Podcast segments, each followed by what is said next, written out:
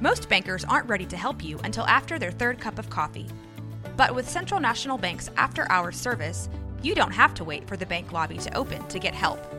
You can contact us from six to eight thirty in the morning or from five to ten in the evening, and we'll connect you to a real, live, local person who can answer questions and fix problems seven days a week. Bank different. Bank Central. Central National Bank. Member F D I C. Today's episode is brought to you by Cars dot com. With over two million vehicles and fifty thousand more added every day, Cars dot com will match you with the perfect car for you, your budget, your life, your style. And if you're ready to say goodbye to your current car, Cars dot com will get you an instant offer to cash it in. Just start by entering your license plate and get matched with a local dealer who will write you the check. So whether you're looking to buy or sell, just go to Cars dot com. It's magical.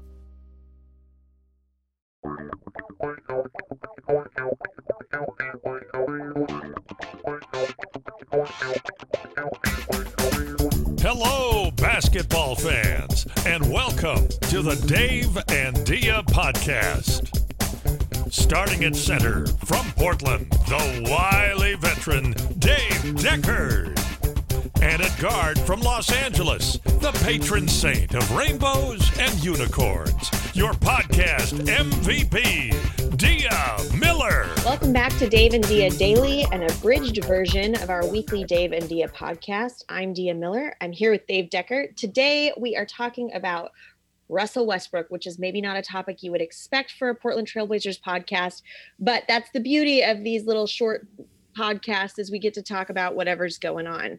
A big thing was made last night in a um, post-game appearance by Russell Westbrook where he addressed the fact that his wife had been addressing that there was stuff going on. The short version is that his wife has publicly posted some things basically saying that their family has received death threats, that people are coming at them um, because of Russell Westbrook and and his basketball career. And so Russ addressed that and talked about how that felt for him and how difficult that was, having people come after him and his family that way. Um, there's been a lot of different perspectives of about this. You can go online and, and find both her posts and his response. Um, I'm not going to take the time to read that all, but uh, this is a big thing. You know, we're seeing lots of this, and I think that in the N B A, there's always been trash talking, but I think in the day and age we live in with social media and things being so available and players and their families being so accessible, it is much more of an issue than it used to be. Um, for me personally, this, I'm not the biggest Russell Westbrook fan as far as basketball goes. Um, but that being said, this is just, it's really a sad situation to me. I think anytime a player's family feels threatened or unsafe or even really brought into the situation at all, it, it's really a tragic situation. Um, for me, I think, you know, we talk on this podcast all the time about the fact that athletes are people first. And it, there's this tendency of fans to dehumanize athletes. And the fact of the matter is th- these guys are people and they are, they have families. And in this case, Russell Westbrook's family has been hurt. And that is a, a tragedy to me. And I hope that, you know, the more that this is talked about, the better we can be. Unfortunately, I think, sadly, that sometimes by talking about things, it just fuels the fire. And the fans that are dehumanizing these, these athletes already just kind of get angrier, and it gives them even more to talk about. So it's a, it's a rough place. It's a rough place to be. Yeah, I mean, it's a nuanced topic, I think. Uh, I think there's a level at which everyone would agree there are boundaries. Making a player's family uncomfortable, threatening that player or their family, uh, making the experience just god-awful for player, family, or people around you. All these are are terrible things uh, to do as fans, and I think ninety-nine point nine percent of people would agree those are not okay. uh, to some extent that has been happening with uh, the Westbrook family, and it shouldn't, no matter who it is. It doesn't matter if a Lakers fan, Blazers fan, anybody. That's at that point, it transcends basketball, yeah? Um, there's been a side discussion or a parallel discussion because Russell Westbrook came out today and said, well, you know, it's also included if you call players' names, that that should be out of bounds. Uh, if you if you change their last name to a basketball term or whatever uh, and, and make fun of them, then at that point uh, you are also affecting their families and you're also affecting their environment, and that's not okay. And that's more of the item that I've seen under debate today. And I don't approve of that. I think that ideally would not happen either. But I can see uh, I, I can see more permeable boundaries on that one, I guess, in that I don't like it. I don't think I do it myself. At the same time, stuff like this does happen. Um, and players are allowed to react. But we also have a responsibility to prepare each other for that kind of thing. So, I mean, I don't know. I waffle a little bit on that aspect of it. Yeah, you know, and, and the story that he told specifically about that was when he went to a parent-teacher conference for his son, and the teachers talked about how his son was so proud of his last name and was constantly writing it and telling people he was a Westbrook. Um, I, that as a parent affected both he and his wife. And I think anyone with children can understand that. I can, um, you know, this is, this is a, a tough line for me to walk because I am somebody who tries to err on the side of kindness.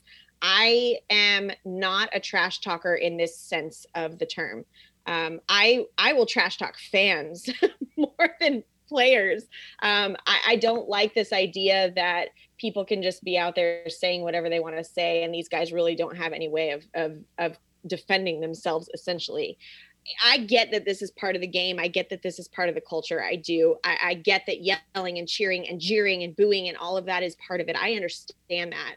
I also think that there should always be boundaries to that. I don't know how you police that. I don't know that you can even really make this a boundary. Uh, I would be on board with it, but I don't think it's realistic. I don't think there's probably going to come a point in the, in time where the N B A says you can't yell at players and change their names. Like, I mean, there are certain limitations I'm sure that they would have, but I doubt that will be one of them. That being said, I do think that as, as a fan, for me, hearing somebody say this would, and, and maybe this is just me because clearly other people don't seem to have the same response. But if I hear another human being make a plea for, hey, please don't do this, it hurts my family, then I'm not going to do it.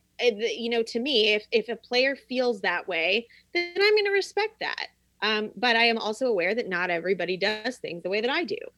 I think there's, there's context, right? Uh, look, if it were my child going up to Russell Westbrook's child and saying, Westbrook, Westbrook, at that point, no, I mean, I would tell my kid, hey, that's not cool. That's his dad. It doesn't matter who you think it is. That's his dad. Knock it off, right? Not okay. Um, if I hear someone yelling that at a game when he missed a shot, especially if you're on the opposing team or he's on your team and you paid him fifty million dollars and he missed that shot, you know, a little more permeable boundary there probably in the context of the game. Um, uh, writers at a professional media site like ours, if if that became a habit, you know, I would probably, you know, not okay. I don't think that there needs to be a level of respect there. Uh, a comedy roast, sure. I mean, there's always stuff. It also permeates a lot of different ways, though, in terms of, uh, I guess permeates the word of the day. Uh, look, uh, there's a reason that Russell Westbrook's child is able to write that last name and, and gain an advantage because his dad plays basketball.